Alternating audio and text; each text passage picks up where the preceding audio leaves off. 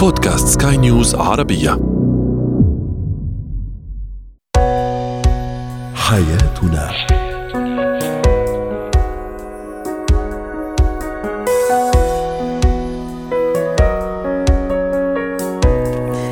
مستمعينا الكرام أهلا بكم معنا إلى حياتنا فضاؤكم اليومي الذي يعنى بشؤون الأسرة وباقي الشؤون الحياتية الأخرى والذي يمكنكم الاستماع إليه عبر منصة سكاي نيوز ارابيا dot com slash podcast وباقي منصات سكاي نيوز العربية الأخرى.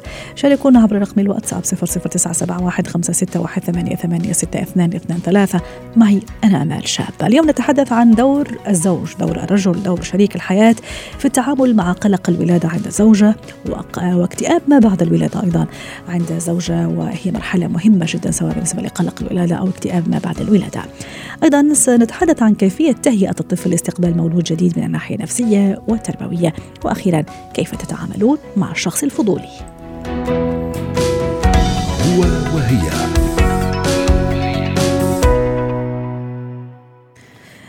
القلق والولادة هي فترة من الخوف من القلق تنتاب الكثير من السيدات خاصة حديثات العهد بالولادة وبهذه التجربة. وأيضا اكتئاب ما بعد الولادة هو الآخر فترة من الحزن والقلق والكآبة تشعر بها سيدات كثيرات بعد أيام أو أسابيع من هذه المرحلة. حيلا تمتد ما بين ساعات عدة إلى أشهر عدة وهي طبيعية يتخللها الشعور بالحزن والحاجة للبكاء والحساسية الانفعالية المفرطة وما إلى ذلك. ما هو دور الزوج تحديدا.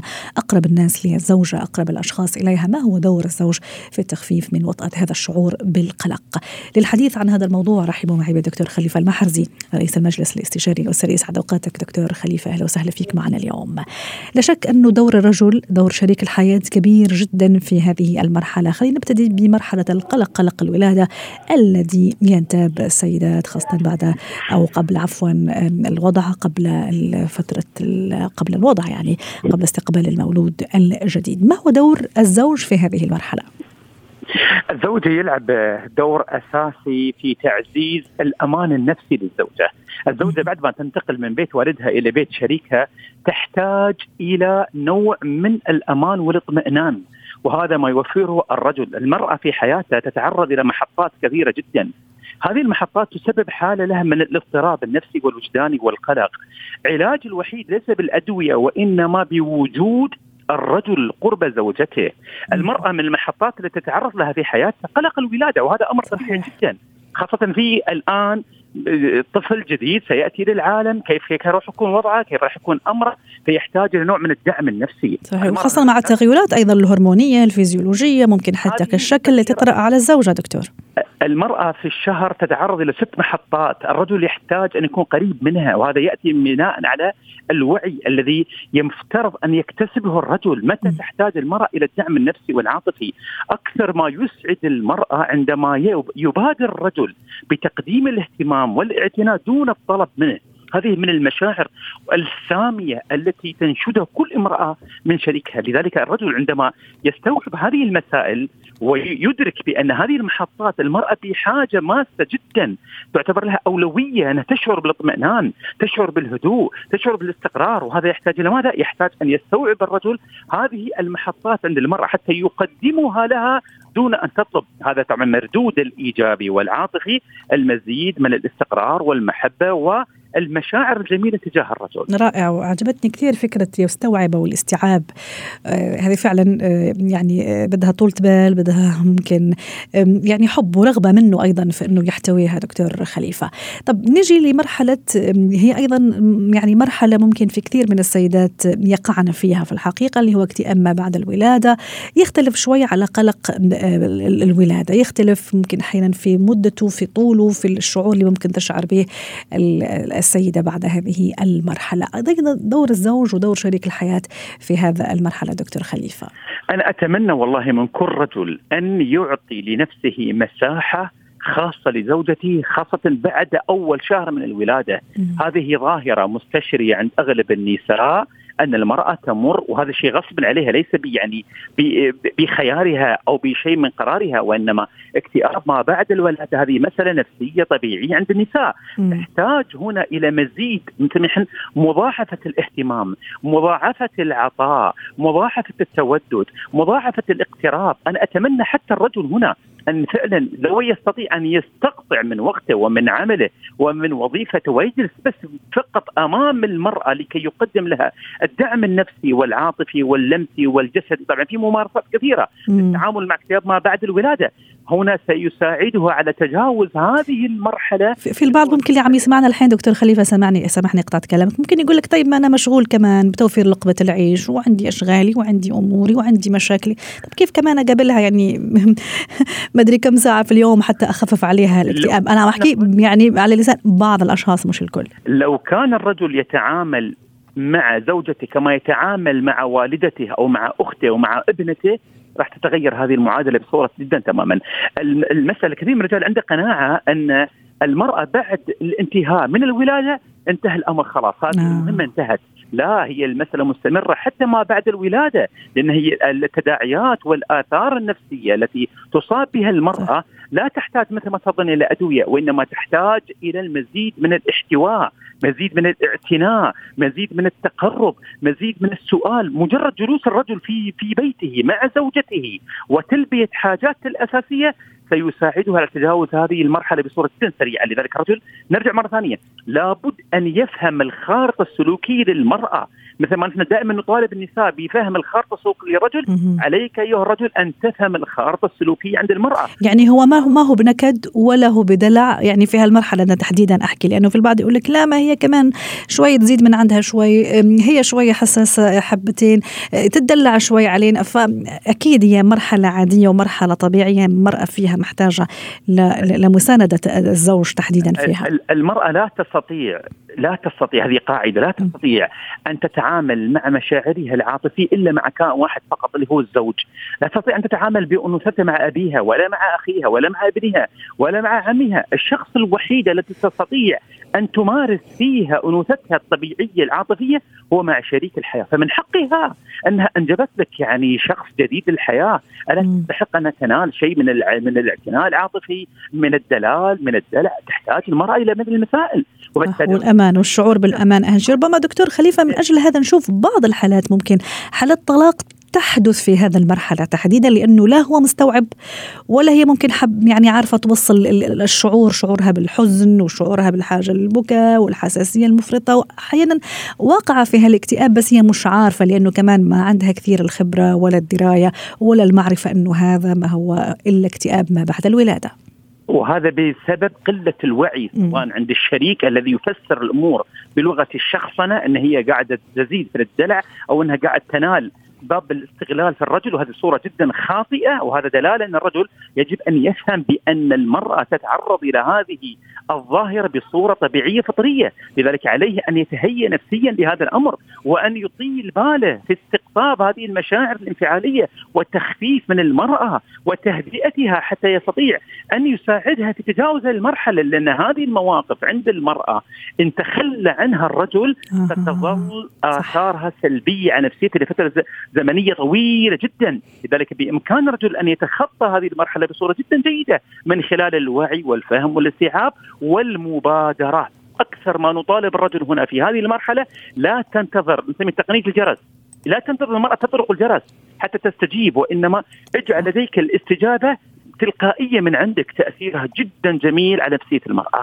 شكرا لك دكتور خليفة المحرزي سعدتنا اليوم بهذه المشاركة رئيس المجلس الاستشاري الأسري ضيفنا العزيز ويعطيك ألف عافية. زينة الحياة. اليوم فقرة زينة الحياة تقريبا هي امتداد لموضوعنا قبل شوي.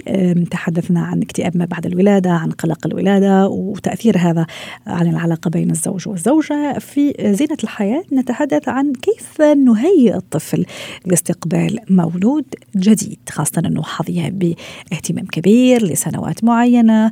ثم سيأتي هذا الضيف الجديد لربما يشارك اهتمام الأب الأم الرعاية الحب وما إلى ذلك. رحبوا معي بالخبيرة النفسية والتربوية همسة يونس. يسعد أوقاتك أستاذة همسة أهلا وسهلا فيك. اليوم سنناقش موضوع كيف أهيئ طفلي ولدي أو بنتي لاستقبال مولود جديد. كما أشرت أنه أكيد سيحظى وحظي هذا الطفل ابني الأول باهتمام لسنوات كثيرة حب رعاية اهتمام. ثم فجأة يعني سأعلن أنه في مولود جديد راح تستقبله العائلة. كيف يكون هذا التهيئة؟ هل مثلا من الشهور الأولى وانس عرفت العائلة أنه في مولود جديد في الطريق لازم أيضا ابني لازم يكون من بين الناس اللي راح يعرفوا هذا الخبر السعيد. لازم نعرف عمر الطفل يعني متى نقول للطفل هذا يتوقف على عمر الطفل الموجود عندنا. يعني لو كان أقل من خمس سنوات من خمس سنوات وأقل يجب أن لا نخبر الطفل بقرب وجود المولود الجديد إلا بعد أن يظهر الحمل واضحا على الأم، لماذا؟ حتى لا يعني ندخل الطفل في مشاعر سلبية دون داعي لأنه حيبدأ اوريدي أصلا غالبا الطفل بيشعر. فما في داعي إنه إحنا من أول الحمل يمكن يشعر بتعب أمه يمكن نعم. شوية يعني نشاطها قل اهتمامها قل لأنه لما يبدأ يشعر نخبره. لكن ما في داعي من البداية إنه إحنا نحطه آه، في آه، مشاعر سلبية ويبدأ يغار آه، ويبدأ يعني ينتج في خياله ربما قصص إنه هو سوف لن يكون محل اهتمام الأم والأب سوف هذا الطفل يأخذ مكانه حتى وإن أبدى العكس يعني أحيانا الطفل قد يبدي العكس ويتفاعل ويكون متحمس لوجود أخيه الجديد لكن بداخله هناك غيرة تشتعل خاصة إذا كانت يعني المسافة آه، بعيدة في الزمن ما بينه وما بين أخيه الجديد يعني كانت عنده فرصة أنه يحظى بكامل الرعاية والعناية والاهتمام والدلع صحيح. من صحيح. الأب صحيح. والأم. بالضبط. ولذلك مهم جدا آه، إنه إحنا آه، ما ننشئ الطفل على الدلال الزائد آه، حتى يكون لديه يعني صلابة نفسية ما يكون هش نفسيا بسبب هذه جميل. ونعلمه أيضا معنى المشاركة معنى تشارك أشيائك ألعابك لكن في نعم. إطار نعم. في إطار يعني مقبول. طيب سادة نعم. همسة حضرتك يعني بحسب وجهة نظرك إنه إذا كان أقل من خمس سنوات مو ضروري إني أعرفه في بداية يعني يعني صحيح. الاشهر الأولى. طيب قرب الموعد إنه المولود الجديد خلص على وشك. إذا كان ابني أقل من خمس سنوات كيف أزف له هذا الخبر السعيد والجميل وحتى ما تأثر على مشاعره؟ إذا كان أكثر نعم. كمان كيف ممكن أنا أنقل له هذا الخبر؟ خلينا نبتدي إذا كان أقل من خمس سنوات. بكل الأحوال نحن نبدأ نجهز أغراض الطفل يعني سواء على على كلا الحالتين نبدأ بتجهيز أغراض الطفل آه، الجديد. وبالمقابل لو كان آه، يعني من خمسة وأقل آه، آه، خلينا نقول آه، نشتري له هو كمان أغراض جديدة يعني لسريره لغرفته ما ما بينفع إنه إحنا نشتري فقط للطفل الجديد لأنه هو لسه طيب إذا كانوا أكثر من طفل يا أستاذة همسة إذا كان عندك ثلاثة أربعة وجاي المولود الجديد. مثلا بيجامة جديدة لحاف جديد للسرير يعني فهمتيني؟ يعني لو أشياء بسيطة لو لكل واحد شيء واحد جديد مهم جدا. يعني شيء رمزي حتى أخبرهم إنه حتى أنتم ترى إي نعم جاي مولود جديد وضيف جديد نعم. وساكن نعم. جديد نعم. للبيت لكن أنتم في القلب وفي وفي العقل يعني. بالضبط يعني بالضبط. ونشركهم في ترتيب أشياء آه، الطفل. يعني نعطيهم هم الأولوية إنهم يرتبوا هاي الأشياء بطريقتهم بمزاجهم. يعني أحيانا الأمهات بيرفضوا ذلك إنه لا آه، أنت خطأ مش مرتبهم صح أو مش هذا الم... آه، مش لازم نجيب هاي الألوان أو مش لازم في هذا المكان في الغرفة. آه، لا نعطيهم مساحة لأنه في النهاية يعني مش هذا الأمر الخطير. إذا هم شاركوا في ترتيب هذه الأشياء لأخيهم الجديد هذا يشعرهم بأنهم لهم مكانة. يعني حتى لو بترتيب الأشياء لكن لا يزال هناك لهم رأي في في هذا الأمر. في في بعض الأشخاص يعني كان بعض يعني إحدى الصديقات كانت تحرص على أنه تاخذ يعني ابنها خاصة في المراحل الأخيرة للدكتور طبعا ابنها كان شوية كبير يعني حتى يشاهد أخوه على الجهاز السونار مثلا يشوفوا يعني كيف نعم. نعم. كيف هو يعني تحضير يعني نفسي إذا صح التعبير لهذا آه. المولود هل هذه ينصح بها أيضا تربويا نفسيا طبعا للطفل طبعا طبعا جميل جدا أنا نفسي أنا شخصيا يعني أصغر طفل عندي كان عمره عمره عشر سنوات لما أنا كنت حامل في أخيهم الأصغر. حرصت ان أخذهم على مواعيد تصوير السونار حتى مع إنهم كبار يعني في مراحل عمرية كبيرة. لكن حرصت على إنهم يذهبوا معي لمشاهدة أخيهم وهو جنين. هذا بيعمل ارتباط نفسي جميل جدا. وتشويق أيضا. وتشويق نعم. وأيضا ممكن كمان إحنا نربطه نفسيا طفلنا الصغير في البيت إنه إحنا نخليه يلمس أنا حتى بقول مش بس للطفل حتى للأب يلمس بطن الأم ويشعر بركلات الطفل. نشركه في أحاديثنا يعني الأم أنا بقولها كلمي طفلك في بطنك وأيضا أشركي من معك سواء الأب أو الطفل الموجود ابنك الصغير اشركهم في حواراتك مع الجنين. خليهم ممكن حتى في اختيار الاسم الجديد للمولود طبعا في طبعا طبعا طبعا نضع الخيارات من الأسماء ولكن بشرط إنه إحنا لو الطفل اختار اسم وفعلا حبه ما نفرض آرائنا ونحاول إنه إحنا لا إحنا اللي نختار الاسم. يعني في من البداية إذا أنت مش حقيقة حتخلي طفلك يشارك في الاختيار ما ما تقول له ما تدخلوا في هذا جميل. الموضوع طب. وتشعروا بالإحباط صح. نعم أستاذة همسة أحيانا طفلي زي ما تفضلتي ممكن يعني الغيرة قاتلته من جوا وما يصرح أحيانا لا يجي يصرح بكل بساطة وبكل عفويه يجي يسأل ماما هل مثلا راح تحبيني زي ما كنتي تحبيني هل أخوي الصغير أو أختي الصغيرة راح تحبيها أكثر مني هذا سؤال ممكن يطرحه الطفل حسب شخصيته بشكل مباشر أحيانا لا الغيرة تاكله من جوا ممكن أنا أفهم نعم. آه؟ ممكن نعم. يقلم يعني ياكل أظافره يعض أظافره ممكن يصير عدواني أكثر آه، تبول. كيف أنا يعني اطمنه ست همسة إنه لا ترى الأمور كلها تمام حتى إذا جاها البيبي تضل أنت كمان البيبي تبعي وتضل أنت يعني يعني ابني اللي ما راح أستغني عنه. نعم. بكل الأحوال بكل الأحوال مهما فعلنا الغيرة ستكون موجودة. الطفل سيشعر أن عرشه اهتز عند الأم والأب. آه، خاصة مثل ما قلت لك إذا كان الأول وفي مسافة بينه وبين الطفل الثاني أو إذا كان آه، آه، في يعني عمره كبير يعني مر سبع سنوات وهو وحده على وحده. الاهتمام. فالغيرة ستحدث ستحدث. لذلك يجب أن نحتويها. يعني مش أني أنا أفكر هو حيغير أو لا. لا يجب أن نكون على يقين أن هناك غيرة. أنا يعني أمس كان عندي حالة استشارة طفل عمره سبع سنوات. وعنده اخوه عمره خمس سنوات الفرق بينهم سنتين. والأب والأم بيؤكدوا إنه العلاقة بين الأخين جميلة وفعلا العلاقة جميلة جدا. لكن بعد جلسة الاستشارة ومن خلال بعض التمارين والاختبارات اللي أنا عملتها مع الطفل الطفل يكبت بداخله غيرة من أخيه الصغير. وهذا ما أكدوا الأب والأم لاحقا بالحوارات إنهم فعلا يميلون إلى طفلهم الأصغر لانهم لأنه هو اولا الأصغر ثانيا آه، أكثر مرحا. آه، فهم آه، يعني لا ميالين أكثر. الحوار واللعب معه. فبالتالي هم شايفين بالظاهر إنه ما في غيرة. أيه. لكن بداخل الطفل في كبت. فإحنا لازم من البداية ما نترك الأمر يتطور إلى هذا العمر.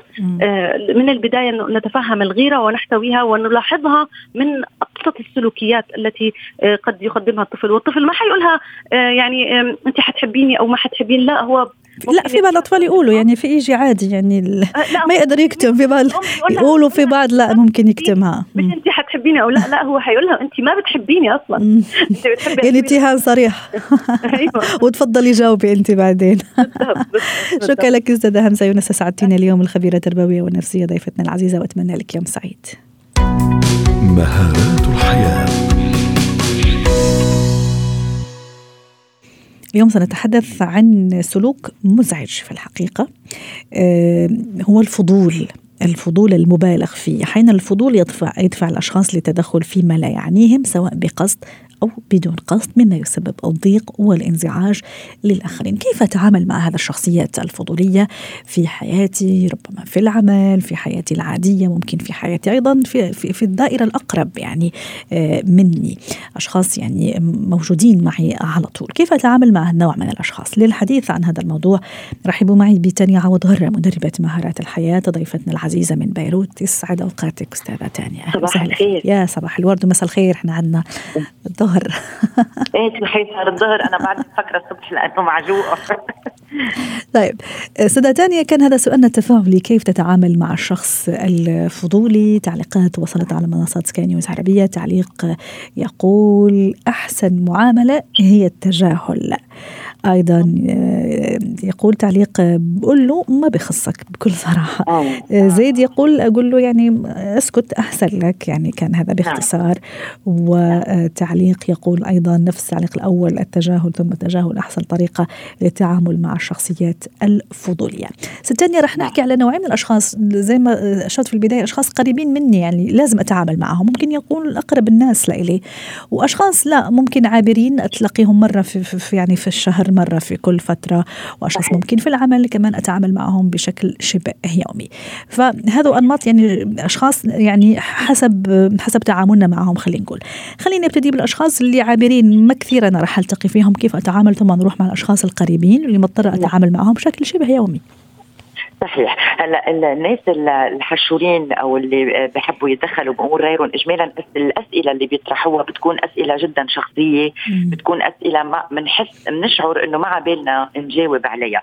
فأول شيء علينا نعمله إن كان مع القريب أو مع الغريب هو إنه نتبع حسنا. يعني إذا إحساسي بيقول لي إنه هذا سؤال مزعج لي آه، فهذا فهذا سؤال مزعج لي. يعني نفس السؤال ممكن يطرحه شخص آخر أعتبر أنا كنت بأجواء عبالي جاوب عليه ما بعتبره سؤال آه، حشري. ولكن ببعض الظروف ومع بعض الأشخاص ممكن أعتبره آه، تدخل بشخ باموري الشخصية. فلازم دائما نتبع شعورنا شو بيقول لنا إحساسنا شو بيقول لنا هيدا أول خطوة يعني بهيدا الموضوع. ثاني شيء لازم نسأل حالنا ليش عندنا ميول آه، نسلم الأمر ونجاوب على أسئلة هالأشخاص الحشرية، يعني أوقات بنحس حالنا انزركنا بالزاوية واضطرينا بنلاقي حالنا إنه أعطينا الجواب ونحن ما كان عبالنا نعطي الجواب. آه، أحيانا خاصة مع الأشخاص القريبين منا ممكن لأنه بدنا إياهم يضلوا يحبونا، ما بدنا ينزعجوا منا، مع الأشخاص الغرباء يمكن لأنه بيفاجئونا بالسؤال فقبل ما نفكر بنجاوب على على السؤال يلي زعجنا، لهالسبب ضروري إنه نتنفس ونحس إذا عبالنا نجاوب هالجواب أم لا عبالنا نعطي هالمعلومة عنا أو لا. وعلى عكس ما بعض المستمعين يقولون إنه آه نقول له تعاطى بأمورك آه ما تتدخل بشؤون غيرك إلى ما هنالك. آه الإجابة يعني القاسية ممكن تفيد ببعض الأحيان ولكن ببعض الأحيان أفضل نجاوب إجابات assertive يعني جازمة آه وإيجابية. نتكلم بلغة الأنا. يعني مثلا آه أشعر بإحراج من آه هذا السؤال أو لا أشعر بالراحة بالإجابة عن سؤالك. أو مثلا عادة لا أجيب عن أسئلة شخصية بإطار العمل. أو آه آه لا أحب التحدث عن عن هذا الأمر. آه، إلى ما هنالك نستعمل لغة الأنا إن مع البعيد أو مع القريب. في بعض الأشخاص الثانية معليش كلامك رائع وجميل. صراحة بوقف عند نوع من الأشخاص الفضوليين في أشخاص يعني كذا يعني مباشرة يعني فضوله مبين. في أشخاص لا يعني بتذاكي مش بذكاء بتذاكي. يحاول إنه يلف يلف يلف يعني ذكاء منه واعتقادا منه ممكن راح يعني ياخذ على ياخذ الجواب اللي اللي بده إياه يعني بين قوسين. صحيح صحيح. آه، معك 100% حق يعني. بصيروا ياخذونا ويجيبونا. نعرف الإجابة اللي بدها لهالسبب لازم برجع بقول على أول نقطة ذكرتها. خلينا نتبع إحساسنا الأول. يعني إذا إحساسنا الأول عم بيقول لنا إنه هذا سؤال مزعج لي أو هذا سؤال أشعر بعدم الراحة بالإجابة عليه خليني to stick أن to stick to my position أن أبقى على موقفي مهما برمت الأسئلة. وهنا نحن بحاجة إلى ذكائنا وذكائنا العاطفي.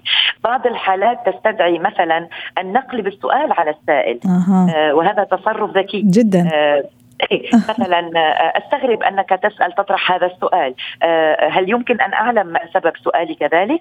آه، أو مثلا أنت قل لي كم كم تكسب من المال مثلا. اولا وعندما نقلب السؤال رح يرتبك. يعني يشعروا هن بالإحراج. صحيح يرتبك. إنه عم نطرحه. فاذا ممكن إنه هيدا واحيانا ممكن قد يكون قلب الإجابة إلى إجابة طريفة. إذا عنا روح الطرفة أو النكتة آه، أيضا خاصة مع أشخاص ما بنحب نجرحهم أشخاص قريبين منا أشخاص نتعامل معهم يوميا. وإذا عم نعرف عنا شو بيقولوا سرعة البديهة آه، نقلب اجابه مثلا قديش عمري في له هو بطلت عم عد أنا مني ما بطلت عم عد مثلا. أو نسيت أو يعني الاجابه أو قد إيه بتربحي؟ بربح لدرجة إنه باكل وبشرب مثلا أو بربح لدرجة إنه آه، آه، ما بعرف أنا إنه آه، بنسى قد إيه طلع ما بعرف يعني روح إذا فينا نستعمل النكته ويعني ما يكون الأمر هجوم على الآخر لأنه الهجوم بيعمل أمر دفاعي عند الآخر. فبصير كمان يمكن عنده نية علينا أو بصير آه بيتعامل معنا بطريقة قاسيه وهذا الشيء نحن ما بدنا إياه. والتعبير عن شعورنا يعني أنا أنزعج من هذه الأسئلة. مثلا بعض الأشخاص إذا بتسأليهم هل تؤمن هل أنت مؤمن؟ بينزعجوا من هذا السؤال إنه هذا أمر شخصي. أو صح مواضيع في, في الناس يعتبروها شخصية جدا وما لازم يعني ينسألوا فيها يعني تعتبر يعني خطوط ما لازم نتعداها. شكرا لك ساده تانيا عوض غره مدربة مهارة الحياة. اسعدتينا اليوم بهذه المشاركة وأتمنى لك يوم سعيد. حياتنا.